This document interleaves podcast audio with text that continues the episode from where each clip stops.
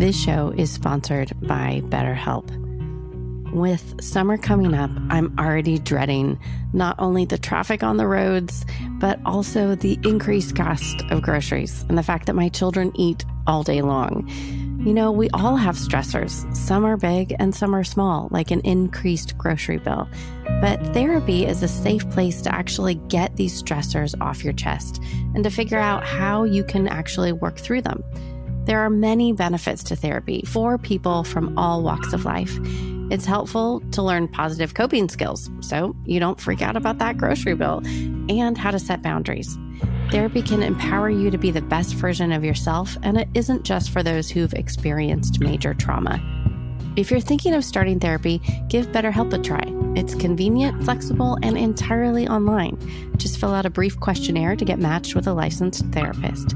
Get it off your chest with BetterHelp. Visit betterhelp.com slash russellmoore today to get 10% off your first month. That's betterhelp, H-E-L-P dot com slash Russell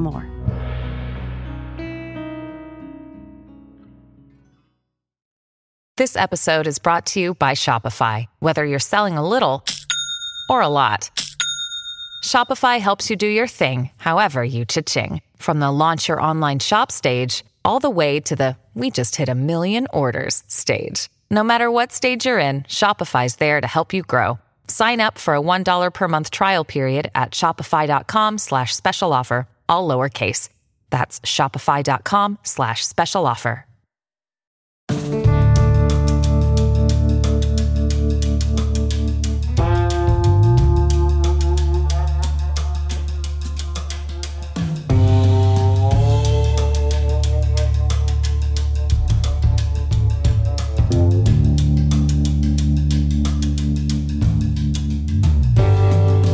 This is Russell Moore, and you're listening to The Russell Moore Show, brought to you by Christianity Today. Every week, we explore here conversations and questions from a Christian perspective to help you sort out how to live as a follower of Jesus in confusing times. This week, we have a conversation to seek to do just that.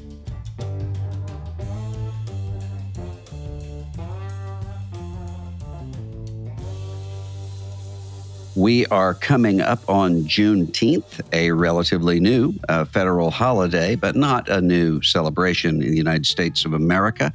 And I wanted to talk about that today with Justin Giboney, who is the co founder of the AND campaign. Many of you are familiar with the AND campaign. And if you're not, check it out.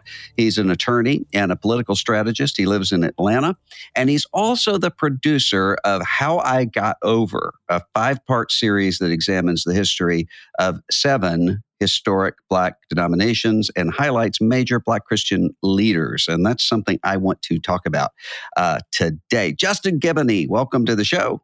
Hey, Dr. Moore, thanks for having me. I'm glad to be here. You know, there are some people, I think, who don't quite know what Juneteenth is. They know it's a holiday now, but they don't know actually what they're celebrating. How would you explain it to folks? I would call it Independence Day, um, uh, maybe a second Independence Day. Uh, mm. Basically, what happened was after the Emancipation Proclamation, uh, while some slaves were told of their freedom in Texas, they were not told. Uh, some say it's because there was a lack of Union soldiers that could tell them what was going on, but uh, they were not told until about two and a half years later that they were actually free. And so they didn't know. But marking that Juneteenth is basically when uh, slaves in Texas were told that they had been emancipated. And what do you think led to the recognition this long later in terms of a, a federal holiday where, where uh, you're, seeing Juneteenth uh, celebrated not just in the Black community, but beyond? Initially, it was very big in, in Texas, obviously, in places like, um, I believe, Oklahoma and Louisiana. And then it became kind of a bad thing to celebrate it almost as if it was taking something away from Fourth of July. Hmm. Me myself is interesting because I the only thing I knew was celebrating it. I'm, I'm from Denver, Colorado, but oddly enough, we had a pretty big Juneteenth celebration from as early as I can remember. So it's something that I always celebrated. It was interesting when I came to the South to see that people didn't really celebrate it as much, at least when I was in Tennessee and Georgia. And then it became something big. And I think it, it goes along with a lot of the racial issues we've had uh, as of late, whether it be uh, issues with um, racial violence and things of that nature, people became a lot more conscious of those issues and the history. And I think p- people just started pushing to bring that history into the conversation. And I'm glad they did. I'm glad there was pressure on folks to and and state legislatures and such to um, make it a, a holiday. And I think it's a positive. I saw one uh, state legislator in, I believe, Texas. Don't hold me to that, but I think it was Texas, uh, debating the recognition of Juneteenth, who said we, we shouldn't do that because it's a woke holiday. And of course, we're we're in this time right now where almost uh, everything is somehow connected to what somebody's going to call wokeness why are we in this moment? how, how did we get here? It's a shame that, you know, we want to make certain things insignificant. How could a people who had been enslaved for hundreds of years and they get their freedom, how could we see that as as insignificant? I think that's unfortunate. But if I had to guess, the reason is uh, because of an idol we have. And I think we've made an idol out of a romanticized understanding of American history. Hmm. And so what Juneteenth does is it reminds us of slavery. It reminds us of that sin. And people don't want to bring that back up. We'd rather just look at the things that kind of glorify America. But I'm a true believer. You know, I, I celebrate the fourth, always have. Mm-hmm. Um, I celebrate Juneteenth again, like I said, always have. And so I think it's one way of recognizing the things America has gotten right and also the things that America has gotten wrong. Unfortunately, because of some of our narratives, especially on the right, we don't want to look at those things that it's gotten wrong almost as if they would disappear or people wouldn't pay attention to them if we tried to ignore it. And yet, it's really amazing how, even with Juneteenth, you have both the historic failures of the United States, moral failures, and also the ideals. These are Americans who are being freed from uh, slavery this these are uh, this is in an American state. These are American ideals, so they fit together. And yet, it seems like right now, as you said, there's a sense of a wanting to either romanticize everything about the history of the country or to act as though everything uh, there, there, were no real ideals behind anything mm-hmm. in this country and sometimes these are even self contradictory. It's all about narrative and the fact the historic facts don't really all matter all that much. And so if it supports my narrative at that moment to make the America this great country that has never had any flaws, and that's what I run with. At, at some point, I'm saying it, it went all wrong and we have to go back. I run with that. But if it supports my narrative to put everything on the American system and say that it was awful and has always been awful and hasn't improved, then that's what I do. Mm-hmm. I wish people would take you know, the stance that I, I think Frederick Douglass took. Mm. Uh, this is somebody who was a, a, runaway slave, a former slave who, who, got his freedom later, who basically said he un- even he understood the ideas, ideals, and how important those ideals were. Uh, he would say to other abolitionists, "I will not tear this country apart because even though this country is doing something very wrong, its ideals give us the mechanism to fix it." Mm. And that is something that we really have to think about. If Frederick Douglass, who had been through all the things that many of us talk about, can see the value of those ideas and the ideals and the mechanism that it gave us and still gives us to fix things, then I think we should be able to see that too while recognizing that we have had to call on those ideas or evoke those ideas to get past some tough times and some very serious transgressions. I wonder if you saw U.S. Senator Tim Scott, presidential candidate, was on, of all places, The View. And there was a discussion that uh, broke out about whether or not Tim Scott is the exception or whether he is the rule. And he, he tried to make the case that he's not an exception, that uh, things have dramatically changed in the United States when it comes to racial justice and racial progress. How would you evaluate that? Yeah, I, I, was just watching that clip, and it, it's an interesting clip, and uh, he's brave for for stepping in, into that one. Uh, but I think he did a fairly good job. One, one thing I would say is the difference. Uh, let me start with the difference I have. I think for me, Senator Scott sometimes underplays the role of systemic injustice, and so I think one way to get at that question would be to say that throughout history, there has been things that kept certain people back, hmm. and that there's a long way that we have to go. And we need to recognize that. We don't need to downplay the fact that we've had some serious issues and still have those issues. And I think sometimes he does that. But what I thought he got at is because of the ideas and, and because of you know some of the things we're trying to live up to, there has been improvement. And I think to look at American history and not recognize that improvement is a mistake. Now, is he the exception? In a way, he is the exception, right? Because he's obviously a senator and all those things. But can others reach that? I think so. I mean, it's hard to, you know, it's a, it's a tough question because it's hard to say that a senator in the position that he's in isn't the exception for almost everybody. Right, right. Uh, but are those opportunities there for some? I think, yeah. Uh, unfortunately, more so for people in a certain class.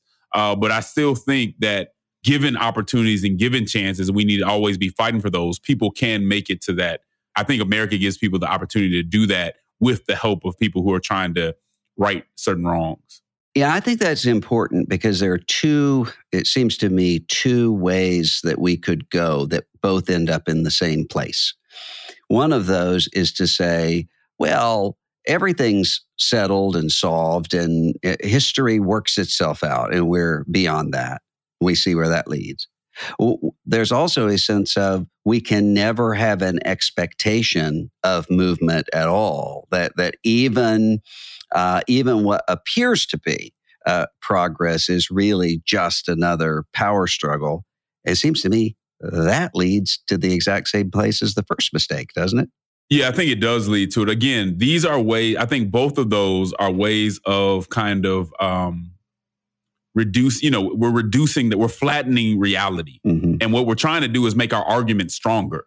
So if I care about, and a lot of these people may be well intended, if I really care about race, it makes a stronger argument to say we've gone nowhere than to say, actually, here's some progress we made, but we need to go further. If I'm trying to convince someone to start at the place where we really haven't gotten anything done, may give me a stronger argument or uh, at least a more provocative argument if that's what people are looking for. But I can't ever say that. You know, I look at people like Fannie Lou Hamer, I look at my grandparents, mm-hmm. folks in the, the civil rights generation, and see all that they fought for, see all the things that, you know, my people have helped build throughout history. And I can't look at that and in good faith say that we haven't made any progress. I mean, when, when my grandfather was in, in Tennessee, there's no way he could have gotten into Vanderbilt University. And because of the sacrifices he made, I was able to go there. So I don't see how I can look at that and, and say the same. And so, yeah, I think we just need to be intellectually honest. And sometimes that makes for an argument that may be a little harder to make. Uh, but we need to we need to do that because it's important. And the, the truth of the matter is, most people on the other side don't believe it when we kind of uh, try to reinforce our arguments in that way anyway.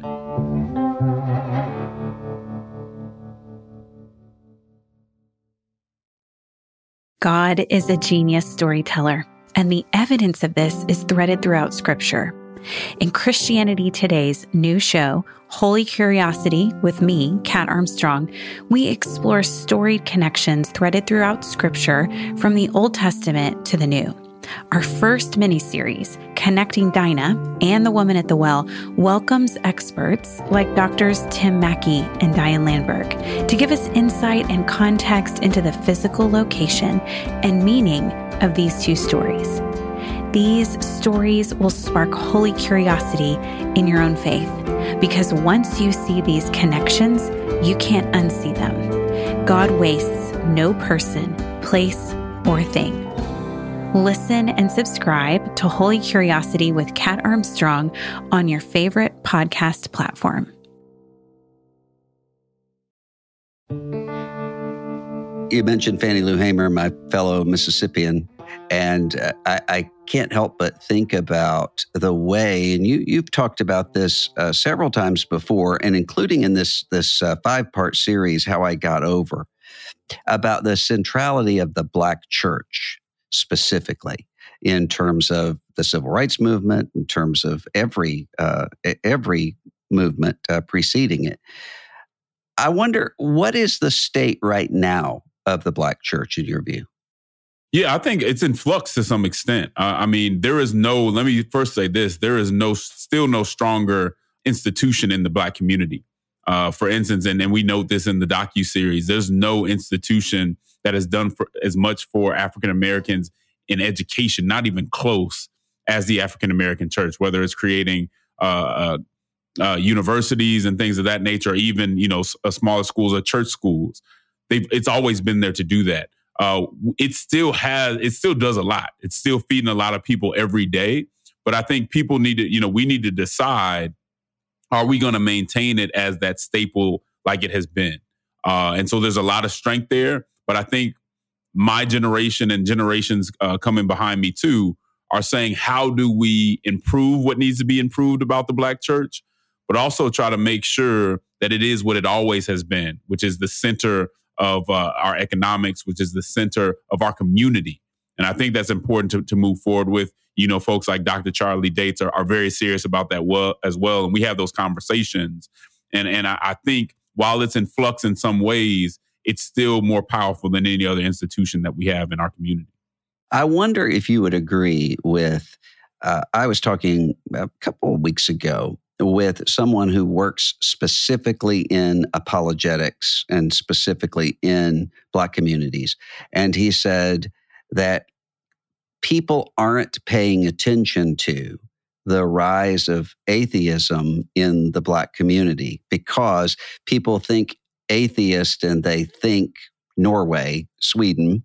And when they think about uh, African American life in the United States, they think immediately of the Black church and ways that, for instance, uh, religious communities are important in the political uh, structure of the country. But he said that he's encountering, especially among a lot of young Black men, the exact same sort of secularization, and in his experience, maybe even a little more than you would find uh, elsewhere. Have you seen that, or is this unique to, to this person? I think there is a trend. I mean, you, you run into that a lot more than you did back when I remember growing up. Obviously, everyone was not Christian, mm-hmm. but I think people recognize just the strong role that the Black church played. So even if you were unsure, right? Even if you were you were saying, I, you know, there's some things I'm not sure about with with the church. Rarely did you go to uh, atheism mm-hmm. because there was something I, I believe there was something about our struggle and the way that we got through that made it hard to say there wasn't a God. Um, and you know, you had moments where you had the uh, Black Muslim movements and things like that that came out. The, the Black Power movement, in some ways, started some of that, uh, uh, some of the atheism that you, you you might see. But even then, it wasn't a majority and, and maybe not to where it has reached now. So it is an issue that we have to address. I think as you become more secular, uh, as you you know go into secular institutions, that that's something that's happened, and I think we see it happening not just with the Black church, but a lot of uh, people in a, in a, lot of different areas. But I also think as we move forward, uh, people see that failing them as well, and, and, so there's an opportunity to reach back in mm-hmm. and evangelize and bring bring people back into the church. Why are you a Christian? I'm a Christian because of what God has done for me. I mean, Jesus, I mean, if I look I'll see my own life, but just through history, and you look at something like the Exodus narrative and the way the, the role that it's played in the black church, um, I cannot deny the experience and what God has brought me through. Uh, living a life, you know, growing up in a household with an alcoholic father, seeing him, you know, lean on on God, lean on Jesus, and get and get through those are the type of things that have meant a lot to me. And, and you don't have a black church. You don't you don't have us overcoming in the way that we did without our faith. In fact, you know, there there are atheists who have written who have had to admit that it was the faith of the black church that got that pulled them through slavery in the way that it that it did. I mean, it's just an undeniable mm. thing. And so for me, certainly the foundation was laid through my, my grandfather, who was a bishop in the uh, uh Church of Living God, uh, and others, but my own experience uh, with Jesus pulling me through, whether it be racial issues or whether it be issues of my own making, uh, is just an undeniable uh, experience that I've had and uh, one that I, I want to share for sure. You mentioned an alcoholic uh, father, and it made me think of the fact that often the places where I see the most confidence in terms of bearing witness to the gospel and the places where I see the most evangelism are with recovering addicts. Mm. To, to some form of, of substance. And as I think about it, in almost every case, every church I've ever served, the one who was organizing everybody and reminding everybody we need to be uh, out sharing the gospel, recovering alcoholic or drug addict or something along those lines.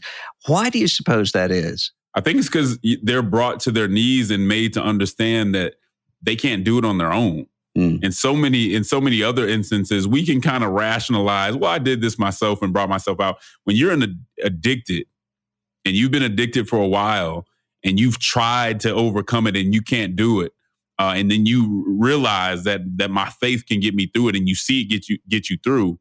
It's an undeniable testimony that I think they can see very clearly that sometimes uh, uh, uh, those of us who haven't been through that situation have a harder time saying, you know, uh, that that we are self reliant in that way. I mean, that we are relying, not self reliant in that way. I think that's exactly right. Uh, you know, uh, Justin, you have co-founded the AND campaign, and of course, what and uh, means there is that we shouldn't be separating things that are supposed to go together, including the moral order and social justice, both. Don't choose one, both. Uh, where do you think that conversation is right now in American life? Are we getting more toward an and, or are we getting more toward an or? You know, I would I would like to say we're all getting closer to and, but it really depends on who you who you speak to. I think in the public square, when we look at the Christian witness in general, there's a lot more or than there is and. Mm. Uh, when I talk to people, they may see the importance of social justice, but may not realize that it's actually the truth and moral order that even allows you to have a social justice that allows you to say, "I'm calling you to be just," which means that I'm setting an unconditional standard that we all have to abide by. Mm-hmm. Uh, and sometimes I think we miss that. On the other side, uh, people talk about morality, they talk about the truth, but don't necessarily always consider um, the compassion side of it. One thing about the AND campaign, our framework is not something that we made up, it's something that we kind of re articulated. And so, what I see a lot of times is that a lot of Christians catch on to it very quickly because that's what they were thinking. They just needed to hear it articulated. Uh, mm-hmm. Uh, and so there are a lot of people, especially young Christians, as we go to Christian colleges and universities that say, ah, I can engage in social justice and be orthodox. I don't have to give up my biblical values to care about people. I do see folks catching on to that and really appreciating that articulation. But I really want to get you to hear the fact that uh, there's something missing on both sides and the gospel has the answer for that. And, and we need to understand the, the brilliance and how it surpasses progressivism and conservatism. I was just uh, not too long ago uh, talking to some congressional staffers, and I had one Democratic staffer who came up and kind of whispered and said, "I'm a Christian. It's really hard because I'm able to, I'm able to really do all the things that that I think uh, I ought to do in my particular area when it comes to sort of public justice, but I can't really talk about the personal aspect of it very much. Yet I was talking to a Republican staffer who said essentially almost the the exact reverse of that. That uh, he could talk all day long about his personal morality, his personal following of Christ, but he sure couldn't start to apply it to issues of public justice. Uh, for, for both of those people, and I think that reflects a lot of pastors, a lot of leaders, they have a tribe around them where they can talk about one of those things and get applause. But if they talk about the other, they're going to get trouble. How do they how do they navigate that, do you think? Well, I don't know that I have anything that makes it easy on them. But I think part of it is just under your, understanding your obligation to do it. Mm. Uh, and if you're around, if you're talking about being around other Christians, then you got to go to the Bible. And so if I'm on if I'm on the the right, then I got to go to the Book of Amos and say, what do we mean we're not supposed to talk about systems? That's exactly what Amos does, right? Mm-hmm. He goes yeah. and says that you are partial, your courts are partial. Well, that the courts, that's the system, right? That that look at how you're treating the poor, and really in a systemic way. And so we have to we have to bring that up. But the other part is when we talking to people on the left, Jesus loved, but Jesus did not coddle. And so Jesus was very upfront about what people had to change within themselves. Uh, we see it in John 5, we see it in John 8, you know, sin no more, get up, but don't you know you can't you you know he tells he tells a man that you cannot no longer sin. There was something internal, right, that couldn't just be cured through other people. It was inside of you. Um, and I think we just have to have a real conversation with people to say, look, let's look historic examples. You know, oft, are often helpful, um, but we have to be honest with other people and say, let me challenge you, especially if we're using the Bible for this. Let me challenge you to, to show you where Jesus actually is, very much talking about personal transformation and how that has to come uh, come along come along with it. And and the truth of the matter is, we should all know that people are creating systems. So if the system's broken, it's probably likely that it's broken people that created it, and that that kind of goes both ways. How do you know if you're in a system? And I'm not talking about sort of virtually unchangeable systems like the United States of America. Mm-hmm. But if you're in a, a, system, maybe it's a workplace, maybe it's a nonprofit, maybe it's a church. How do you know when what you're dealing with is something that just needs to be repaired? And, and when there's a system that just isn't repairable and something new needs to be created? Wow, that's interesting. I, I think that's a really good question and I think it, it depends on the foundation, right? And so mm. there are certain things like like the ideals of America. Are, is the foundation and the principles that we're working with can they be used to make things better? And and are the people that that are running the system open to, to hearing that? In a place like America, just like I said with Frederick Douglass, as bad as it was, he saw that he saw through that to the ideals. Mm. Or am I in a situation where the principles that we're working we're working off of aren't even right. So even if we call people back to let's get down, you know, let's get back to what really got us here. What are the fundamentals? When those fundamentals are gone and people and and people aren't even striving towards that ideal, then sometimes there needs to be a, a bigger change, a, a bigger something bigger than just a small reform. But the other part that I think we have to do in those situations is talk to other people and see what they're see what they're experiencing. Mm. Um, so for, you may be in a let's. I mean, church is a good is a good way to talk about this, right? So I may be in a church where people are getting things wrong just with what the the Bible says, right? Mm-hmm. And and so there's not even a commitment to um, tr- a true biblical interpretation. Well, at that point, I might I might have to go and and, and there's this time, you know, either something ma- massive has to change or I have to go. But if people can see the principles at times and you and you are able to kind of explain it even even if it takes time, that may be worth staying and and seeing through some reform. I don't know if there's a, a, a quick way to know exactly when that change comes. I think it comes with a lot of prayer. I think you have to have conversations with others. But it can, you know, I can see how it can go wrong either way. You don't want to stay too long in a situation that's bad. But often, what I see sometimes too is people giving up too quickly. Yeah. Uh, instead of taking some type of ownership and saying, hey, it's not only me, it's the people coming up through here after me that need a change. Sometimes we just give up too quickly. And so I think prayer is the number one way to do it. I don't think there's a quick, quick and easy answer, but we really have to look to the principles and how people are uh, abiding by those principles or even attempting to. You know, one of the things that you do, not all of it, but one of the things you do is advocacy.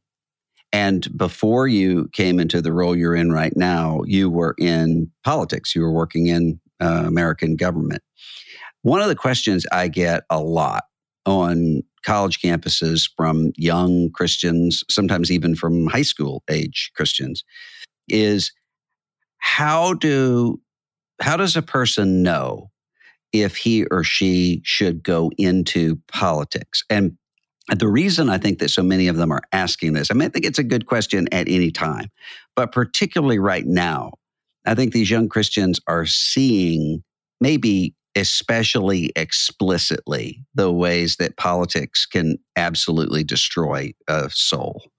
And they don't want that.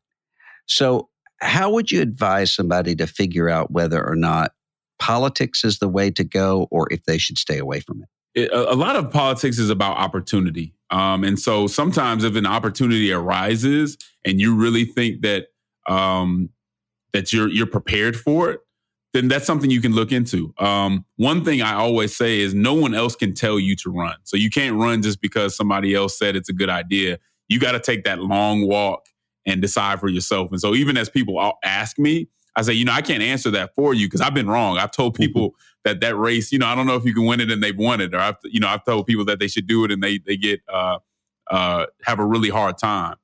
But I think one is the opportunity in front of you. Have you taken? Are you passionate about a certain issue?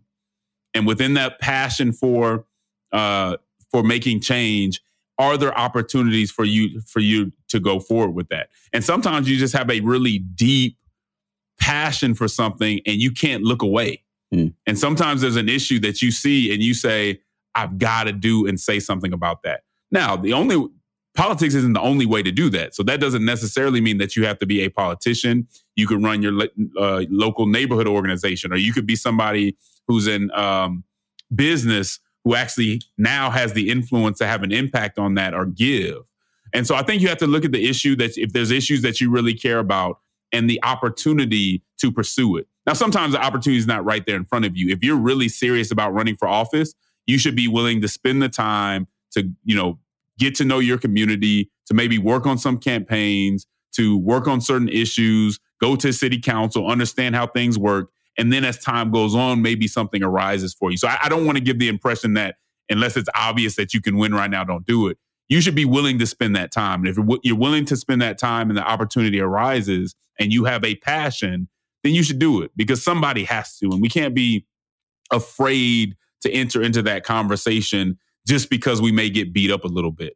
Well, anytime any t- anybody changed anything, they took some shots. Mm-hmm. And so if you're willing to take the shots, if you're willing to put some time into it and the opportunity arises, then I say I say go for it if you have that passion. And, and again, you can't look away. Mm-hmm. But make sure you're doing it for the right reasons, that it's not about position, it's not about power, it's not about how people look at you, but it really is about those issues and representing people who, you know, wouldn't have the same voice without you.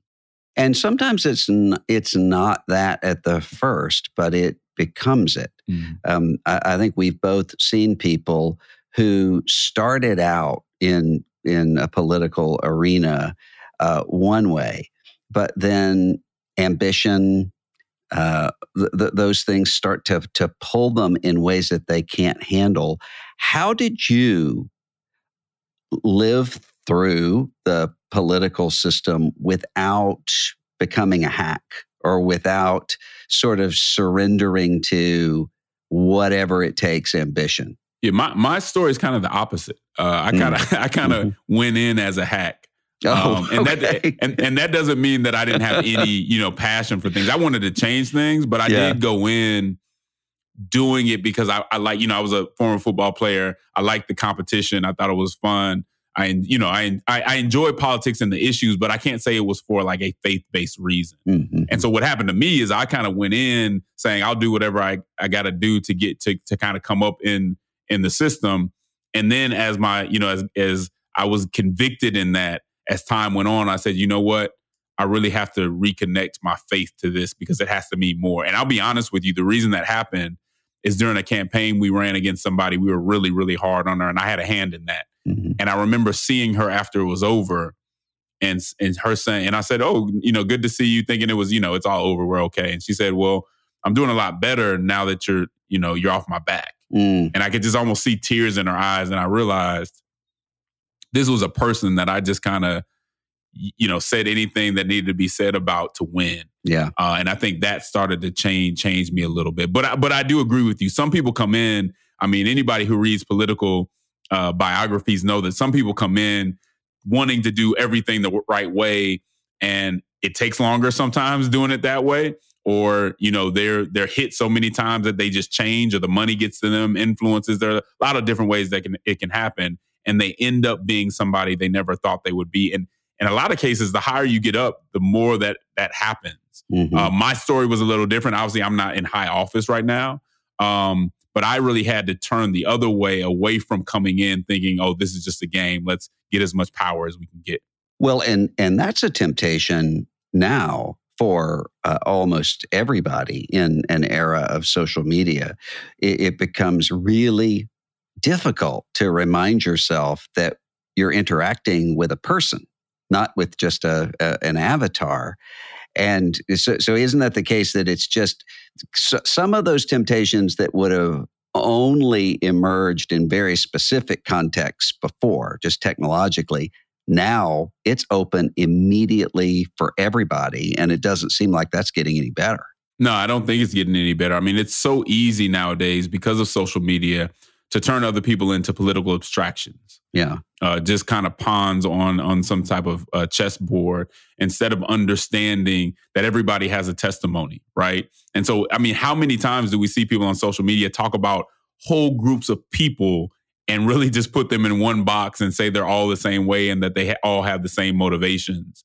And it's really hard to do that when you know people. And one thing that I'm thankful for growing up in, in Denver, Colorado, having a very diverse background, it is harder for me to take a whole group of people and say they're one way because I would have to deny many of the experiences that I've had. I've seen, you know, I've seen kids who had a, all the money they wanted in the world and their parents didn't pay any attention to them, right? I mean, that I would yeah. never trade places with. So I think relationship is missing because we don't really have to interact and relate. We can say whatever we want to say and do it anonymously and not really be held accountable in the same way and then get patted on the back from our tribe. Yeah. And it's really going to take people to say, no, you know, that's not, we can't treat people in that way. We have to hear them out. And even if we disagree, do we know the good that they're trying to get, that they're trying to get to, even if their conclusion's wrong? and we don't we just don't take the time to do that and really aren't forced to to do that in any way especially with social media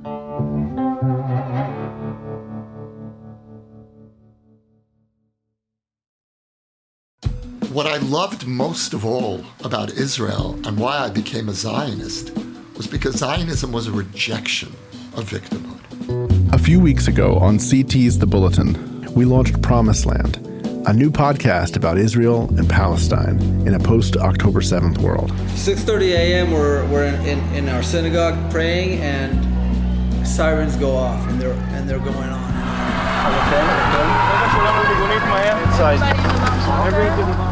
Based on interviews and conversations captured on the ground in Israel last November, it's an exploration of the spiritual, political, and historical roots of the conflict. When there's a weak Israel, every Jew in the world is weak. And why should uh, a Russian Jew who has nothing to do with this land come come here? Why? I mean, if you want, you can give them Texas. You love them so much. I am alive because I wasn't. I, I didn't come home, but they, all my friends that were here were murdered. Here, here, over there. This week, Promised Land moves to its own feed. You'll find links in the show notes, so if you haven't heard it yet, you can go catch up and catch the new episodes as they come all in one place.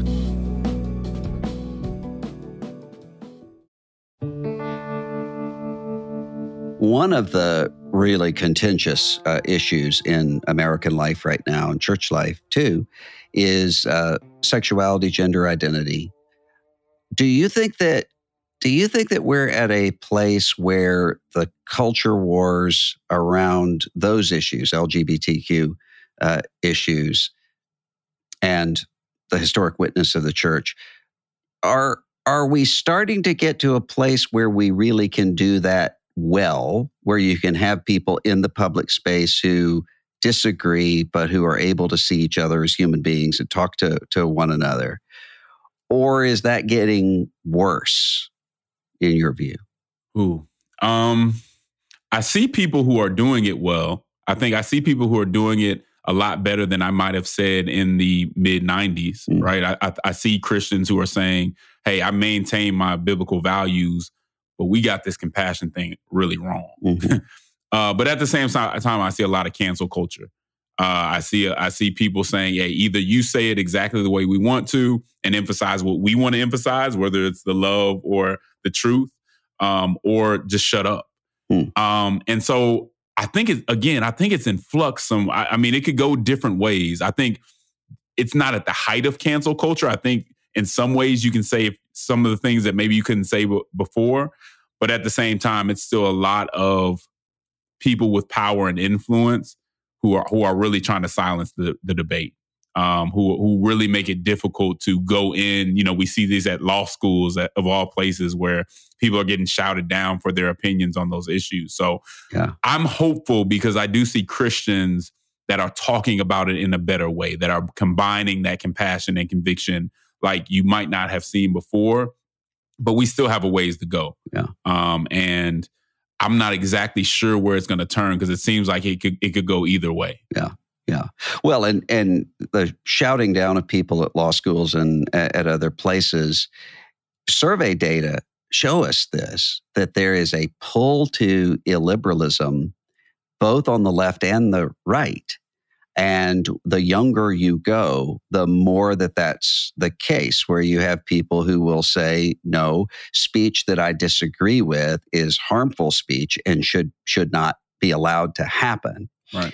Uh, how do we get around that? I mean, how do we how do we encourage a next generation to have the right kind of pluralism in the in the public mm. square where we we disagree but we don't coerce each other without having the kind of uh, pluralism that says well everything ultimately is all the same yeah, I mean, on your first point, it's interesting because when they talk about young people, I often wonder which young people they're talking about. Mm-hmm.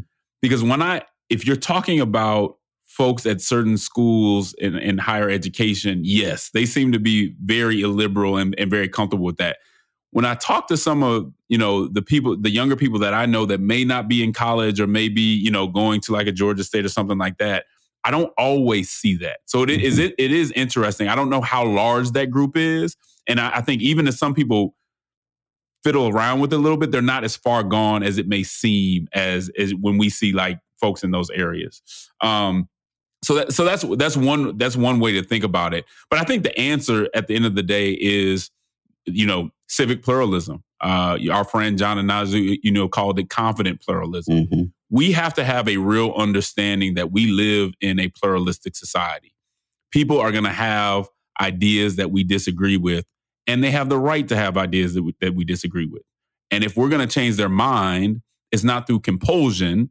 We change their mind through persuasion.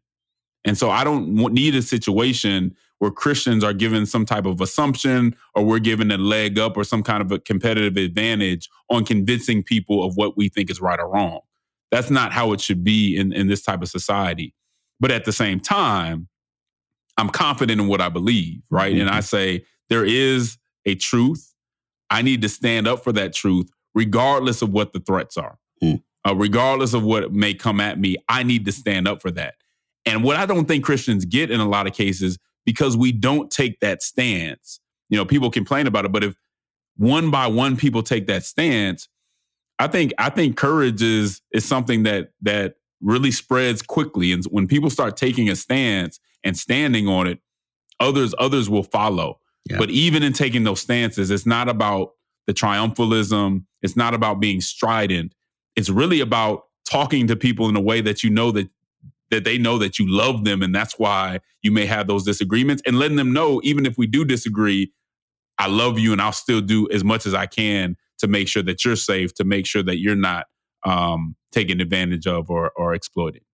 How do you in your own life stay close to jesus? Are, are there are there particular spiritual practices that you have found uh, work better for you yeah, I mean, one of the disciplines that I try to use, and and believe me, I could do I could do better. Um, but I, I do try to every uh, night pray for people that I, I, have an issue with, that say things that I don't mm-hmm. like, or mm-hmm. people that I could end up having a, a rivalry with. Um, I do try. I think that's very important, um, and not just praying that they agree with me. Right. You know, the next time we, right. we disagree, but saying I want them to flourish, and I want God to work in their lives, and where I'm wrong or where I'm being petty, please hold me accountable for that too. Yeah. But I don't know that anything is more than just my church family. Uh, my Sunday school family uh, keeps me grounded. Uh, they keep me motivated uh, at times, and, and you know how this this can get this back and forth in this dialogue and the way that people come at you can uh, be discouraging at times. But I think being in the church that I am, you know, still having saints around that were around during the civil rights movement, it just reminds me uh, that there's people that went through much more than I did. Mm. And and it keeps me going and it keeps me wanting to hold on and, and certainly wanting to make sure that I represent them well and represent obviously uh, Jesus well in the public square, which means to me means standing on scripture and but also making sure that I'm compassionate and trying to understand others. We're coming up on Juneteenth. We're coming up on Fourth of July. We're coming up on on several uh, holidays that mark civic space, not not part of the liturgical calendar, the church calendar of anybody's uh, liturgy. How how do you think the church ought to interact with those sorts of civic observations? Should we have services that are built around them? Should we acknowledge them? Should we? I mean, there are a lot of, especially when it comes to Fourth of July, for a long time, there have been churches that have thought, what do we do when it comes to this without, without sort of merging uh, the, the, the sacred with the state? How would you handle that? Yeah, I don't see a problem with acknowledging it. Um, but I, but I think I would stop short of you know um, you know putting the you know the American flag around the pulpit or something like that. I think we I think we can look and say in something like Juneteenth, we do see God working. Mm-hmm. Um, you know, if you ask my elders uh, and and the folks you know um, and the folks who went through those periods, they truly believe that that was God responding to a prayer. This this wasn't you know this wasn't some uh, thing where they thought they accomplished it. Just like somebody who you know had to had to admit that they weren't self reliant, they were forced to know that they weren't self reliant. And so when you saw those changes, you knew that it was God uh, interacting and, and and and engaging. Uh, and so I think we can recognize that. I mean, I've given sermons where I mentioned Fourth of July, and you can connect it to, to, to certain other, you know, certain things. But we want to be careful that we're not uplifting the country in a way uh, in more than it really sh- should be. We want to make sure that we're not romanticizing history. Uh, so we can give some of the history. Uh, we can be uh, uh, godly proud of of certain things that we've accomplished, but also willing to say that doesn't that shouldn't go into a sort of supremacy or or nationalism. That is just us realizing how God has worked through us, and and obviously can work through other people. Hmm. What's what's something in your life that's life giving for you right now? Life giving for me, um, always my sons. I mean that yeah. you know that's another thing that that just helps me. I have th- three young sons, and just being a coach for them, uh, being able to coach uh, kids who who may not have a father in their life, and seeing how they respond to a man who's who's consistent and who who cares about them, but who's also going to discipline them. I mean that there's a, a, lot that comes from that too. So I, I think my sons do a lot for me. And I got to thank uh, my friend Danny Warfel for this, but I've gotten into pickleball too. Oh, you so have. that has been, uh, yeah, that's that's something new for me that I, am starting to uh, really enjoy. How can folks find you? If they're interested in following your work. So you can uh, find me on the Church Politics podcast, um, and so you can get that on iTunes or Spotify. You can also catch the AND campaign uh, on social media at at AND campaign on Instagram and Twitter, and then myself uh, at Justin E. Giboney, G I B O N E Y, on Instagram and Twitter as well. All right. Justin Giboney, co founder of the AND campaign. Thanks for being with us today. Thanks for having me, Dr. Moore.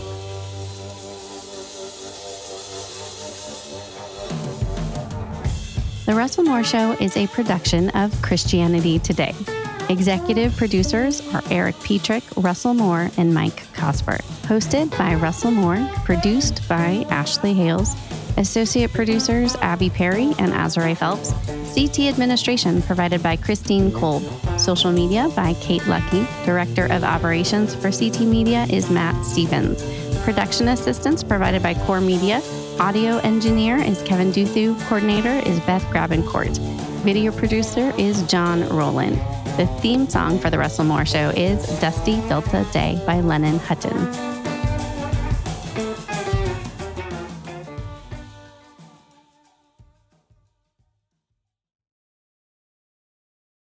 Every day, CT testifies to the reality that Jesus is alive, transforming his world and bringing his kingdom to bear. Jesus transforms, CT equips. Make a gift to our nonprofit ministry with a gift of $20 to provide 150 more people with redemptive storytelling, global perspective, and thoughtful podcasts. Give now at morect.com/equip.